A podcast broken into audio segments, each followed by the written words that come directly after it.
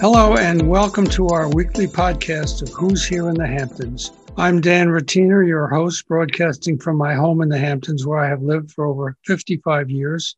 I've written a dozen books about this glorious place, and I've seen it grow through the years from small tourist towns, quaint fishing villages, and a summer playground for high society to what it is today a world class resort for celebrities, artists, musicians, authors, and billionaires.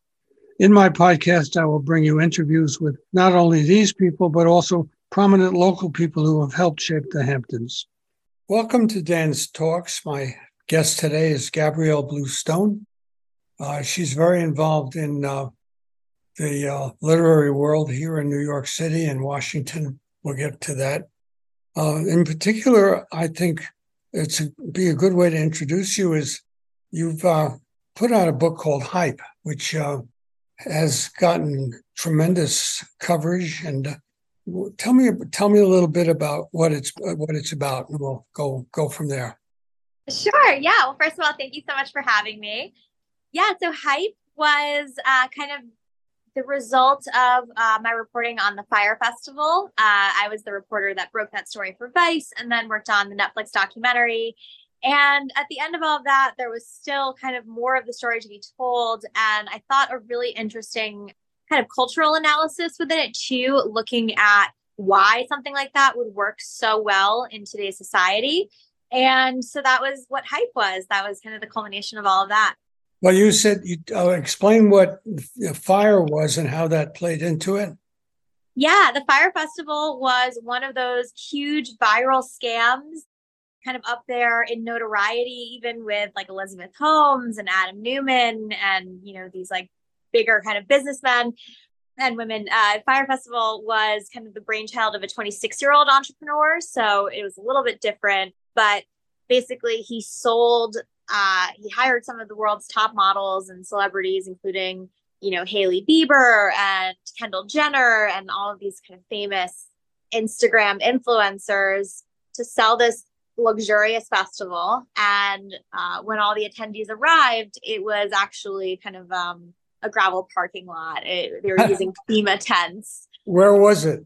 It was in uh, Exuma in the Bahamas. Um, initially, he had sold people, uh, telling them that they were going to be staying on a private island, uh, and it was slowly downgraded until they found out they were in a, a gravel I, development I, site next to a sandals resort. I, re- I, I remember that now that you mention it. I just didn't remember the name Fyre. It was it was about seven, six, seven years ago, I think. And um, yeah, I think it was 2017. Yeah, did you go? I guess you must have. No, no, I had been reporting on it from the office for a little while before, there had been all these kind of red flags, which made the story so much more interesting because people knew or should have known what was happening. But unfortunately, I did not get to see it firsthand. But, you know, the beautiful thing about when you try to scam a bunch of social media influencers is every single one of them is recording and making their own content. So there was no shortage of, you know, point of views, first eye views of the debacle. Who were you covering it for? You were, you were writing about it? Mm-hmm. I was working for Vice at the time. And um, somehow it got on Netflix, or how did how did, what what was that connection all about? Yeah, so as the reporter that broke the story, Vice had its own film division, still does, Vice Studios, and there was a director that they had worked with on other projects, Chris Smith, who is an incredible director. Uh, he is responsible for American Movie and Jim and Andy, and he did Tiger King. So he's had a lot of stuff, you know, in the zeitgeist. And it just seemed like there was so much more of the story to tell than you could just convey in a series of newspaper articles. And, you know, as anyone that's seen either of the documentaries knows, like it's it's a gorgeous story to be told because it's happening in these beautiful blue waters of the Bahamas, even at the worst parts of the festival, it's still quite beautiful. How many people came to that? It's kind of tough to tell. I think, despite claims to the contrary, they only ever sold maybe 2,000 odd tickets, and a lot of those were gifted too. And then they had they hadn't really coordinated their um, airfare well, so they had flights that were booked that hadn't gone through. I think ultimately it was just a couple hundred people, but there's not really like a specific head count, unfortunately. So uh, you got an Emmy nomination uh, for the work you did. How, what what what was that like, and how did that come about? That was awesome. It was totally unexpected, but like a really cool experience. You know, it, a lot of people watched it. Uh, it was uh, at the time one of the most streamed things on Netflix, and I think the fact that there was the Hulu documentary at the same time really made it more of like a cultural moment, it's like kind of how you saw with Oppenheimer and Barbie like two films having the same release date can almost make them bigger as a result. So, you know, they got submitted in a couple categories. Unfortunately, we did not win that year, but it was very cool to be recognized and very fun to go to the Emmys on Netflix's dime. What had you uh, been doing before the uh, that that particular event, the Fyre event? What uh, where, where did you where were you raised and where did you go to school and stuff? I am born and raised New Yorker and East Hampton, um, although now I'm in South. I grew up in the city. I went to Horace Mann for high school and GW for college, and then American for law school. I had majored in journalism, but didn't know if that was necessarily like a viable career in this day and age. Um, so I went to law school and ended up getting a job in journalism while I was still in law school. I was working for Gawker part time and kind of just ended up splitting the middle where I report primarily on like fraud and crime. So I do get to kind of use that training and that knowledge anyway, which is nice. Well, and so, some of your work has been in many of the dailies, the New York Times, the Washington Post, and others. What what would you think of as one of the most interesting of the stories that you wrote? I mean, I think they're all kind of fascinating in their own right. One that I wrote recently, or a year, year or two now, I guess, for New York Magazine, concerned actually a girl I went to high school with, and so that was very interesting to fraud story that I would normally cover anyway, but had the added um, layer of having known the woman at the center of it growing up. Um, and she's since pled guilty. I think she's serving a five or six year sentence now in Florida. What did she do? She had committed a series of crimes. Um, she started off with kind of like petty credit card fraud and theft, uh, which landed her in Rikers for a year, where oh. she became cellmates with Anna Delvey. And then when she got out, she went to Florida, where she was arrested um, on state charges at a, a bank drive through where she was cleaning out people's accounts. She had such a sophisticated scheme that she had um, figured out how to clone their cell phone SIMs and had fake passports. So if they asked, if the bank asked for ID or for a secondary number to like perform a security call, she was prepared for that. But she got arrested anyway. And then she had also stolen over a million dollars in pandemic funds. Uh, have you practiced law or worked in a law firm? No, I interned in law school, uh, but I never really made it to the big leagues. But you're a lawyer, yes? Yes. Yeah, I'm licensed. I passed the bar. I've been licensed, uh, I don't know, a while now. So talk more more about hype uh, and uh, when it when it came out. I, I was looking for it online because I I knew we would be talking and and found uh, stories about it uh, from the past week or two a few last few months. It seems to be a buzz that has been continuing for quite some time now. When did it uh, first come out? I believe it came out in 2021, April 2021. Tell me some things that were in it you'd like to talk about.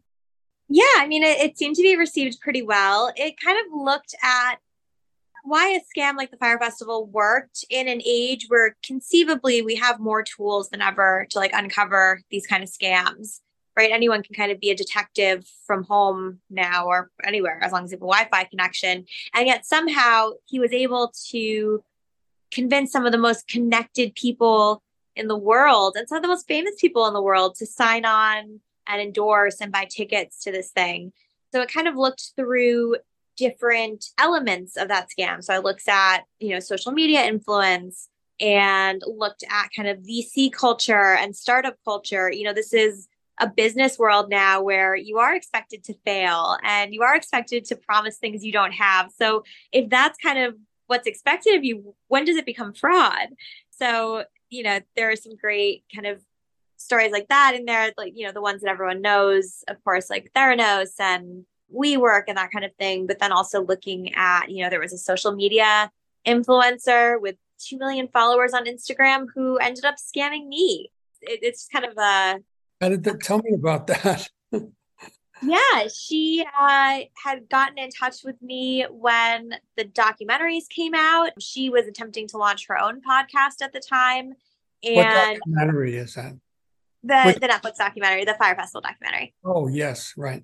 And so she kind of capitalized on that documentary by inviting me as a guest, which I agreed to do in exchange for interviewing her. Of course, she didn't get interviewed, but I'll leave the rest of the story uh, for people to to read themselves. Okay. I don't spoil it. You also were at the artist writers game as I was. Yes. That was, wasn't that fun? That was it was it was a great game. I didn't love it as much as last year's just because there the experience of last year's game was wild. You know, we were losing what 18 to 1 in the bottom of the ninth, and we came back to win. I know it was quite something. I, sh- I should explain that to people who are unfamiliar with it. The Artist Writers Game is a game of softball that's been played since 1948 annually in East Hampton behind the shopping center in a park and it attracts all sorts of uh, people who are well known in various fields to play. No, most notably artists and writers. And uh, you you were there, I guess, with as, as part of the writers. You, you, batted. How did you do? I did pretty well. I'm, uh, you know, I, I didn't get home, but I did make it on base both times. So that's all I can ask for.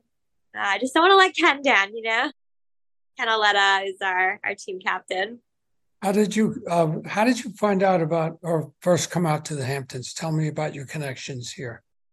Yeah, I mean, I basically kind of grew up partially in the Hamptons. Um, I joke that I have been going out there longer than I've been alive because I was going out in utero. Uh, you know, I How was that experience? um, I spent a lot of summers, you know, out there. I actually, my first job uh, was working at Sport Time. I was the desk girl and a hitter, and later the uh, golf cart driver for a while. So, you know, it's it's it's a lifelong connection, and and it's been an honor. Actually, my first piece of writing, I guess, published writing ever is I'm in the um, East Hampton Library's time capsule that they buried in 1996 as uh, like an example of children's writing in East Hampton. Well, that's that's quite something. so, wh- how did you get interested in becoming a? How did you find that to be as interesting as it is uh, for me as well? But how did how did that come about for you? Be- becoming a writer? Yeah. I didn't really choose it. It's like the only thing that's ever really felt you know, like a calling to me. Um, it's something that doesn't feel like work. Uh, it's amazing to me that people are willing to pay me to write, and maybe you have a similar experience because, like, I would be doing it anyway for free. um, so, you know, I feel like the luckiest person in the world to get to do what I want to do. What, do you have any ideas for what's upcoming for you? What you think you might want to do in terms yeah. of more writing, and you want to continue with publishing a book, writing a book? Yeah, I'm actually I'm working on another book right now that I can't really talk too much about, but hopefully we'll be done with soon. And you know, I just want to keep doing everything. I love journalism. I don't think I'll ever fully move away from that, but definitely enjoying the conversion of uh, stories from paper to screen. Uh, so I'll keep doing that too. Uh, have you done any um, of screenwriting?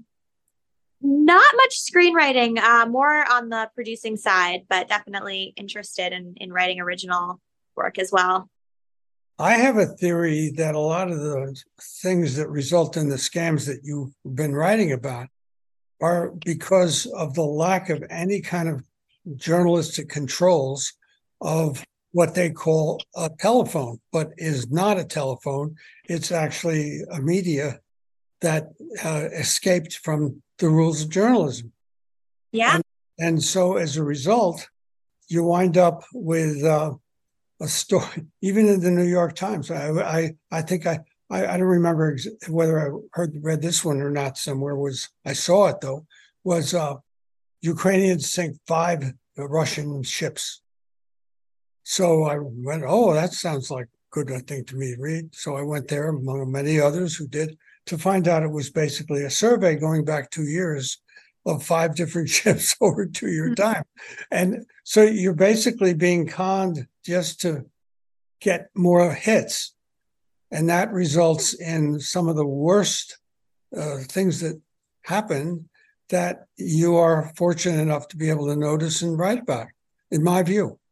Yeah, no, I think you're absolutely right. And, um, you know, just to keep using the Fyre Festival as an example, one of the things that really shocked me in researching that story was how many legacy publications, you know, endorsed it without any any investigation into it. You know, not that they're I guess Vanity Fair, you would expect more of like Vogue and Vanity Fair were kind of touting it as this event that you should definitely buy tickets to that, you know, all the, you know, famous elites were going to be at. And part of that is like, you know, like you were saying, the break, it's the breakdown of the newsroom. You know, obviously Vanity Fair magazine has very strict standards that, at least at the time, were not expected of, you know, the web and, and, and kind of overnight news teams but nobody reading at home would know the difference. You know, you see something under the Vanity Fair headline, you assume it's been vetted. That's definitely an issue. I think that continues on today. I wonder if there's anything we any of us can do about it. Uh, I think I think that if someone shouted fire in a crowded theater today, they'd get half a million hits. Whereas in my generation, and probably in your earlier generation anyway, time, you get arrested. Yeah. For uh, trampling people or whatever. It's a sad state of affairs in some ways. What do you like to do when you come out to the Hamptons? What activities are you a hiker or a swimmer or what do you do? I'm pretty lazy to be honest. I'm uh, I'm a luncher. uh, literally and figuratively, I do love going to Montauk and doing a lobster roll. I'm kind of more about like seeing family and friends, entertaining at home, just enjoying being out in the country. Um, I do beach walks. I'm not a, as much a big swimmer. You know, there's like the perfect week where everything is nice and warm and exactly how you'd want it. But other than that, I'm happy to look at it. What about you? Well, I've changed over time dramatically. I've been out here for 60 years, so I had eras, you know, when I was doing doing doing uh, a, lot of things going out and being very busy and uh, uh, I'm not an athlete, uh, but uh, I enjoyed the game. I enjoyed umpiring it. I've been doing that for a number of years, and I've also I've thought of myself as being somebody who could do a being an umpire very well, and would like that because I got you out, you know, or whatever. and so, so that's that's uh, sort of sort of what I do. But I, I for years and years, I just go out and sit on the beach and write. I brought a laptop out there, and I, I did that for about twenty years. Kept kept doing it on various beaches until the uh, they they got I couldn't get a, a, sticker for them. I live in Spring. now there's one beach left I I can do it on, but I don't enjoy going out there anymore much because I'm I'm an older guy now, very old, sort of. but uh, uh, I I don't know if we're allowed to say this, but we're both on the board of the uh, uh artist writers game, which uh, is has been a lot of fun. We've raised a lot of money, helped raise a lot of money for charity and uh, I, did you know that the governor was uh, going to come to the game? I heard whispers of it, but I wasn't sure of the backstory. You know, there's always a rumor about who's you know on their way.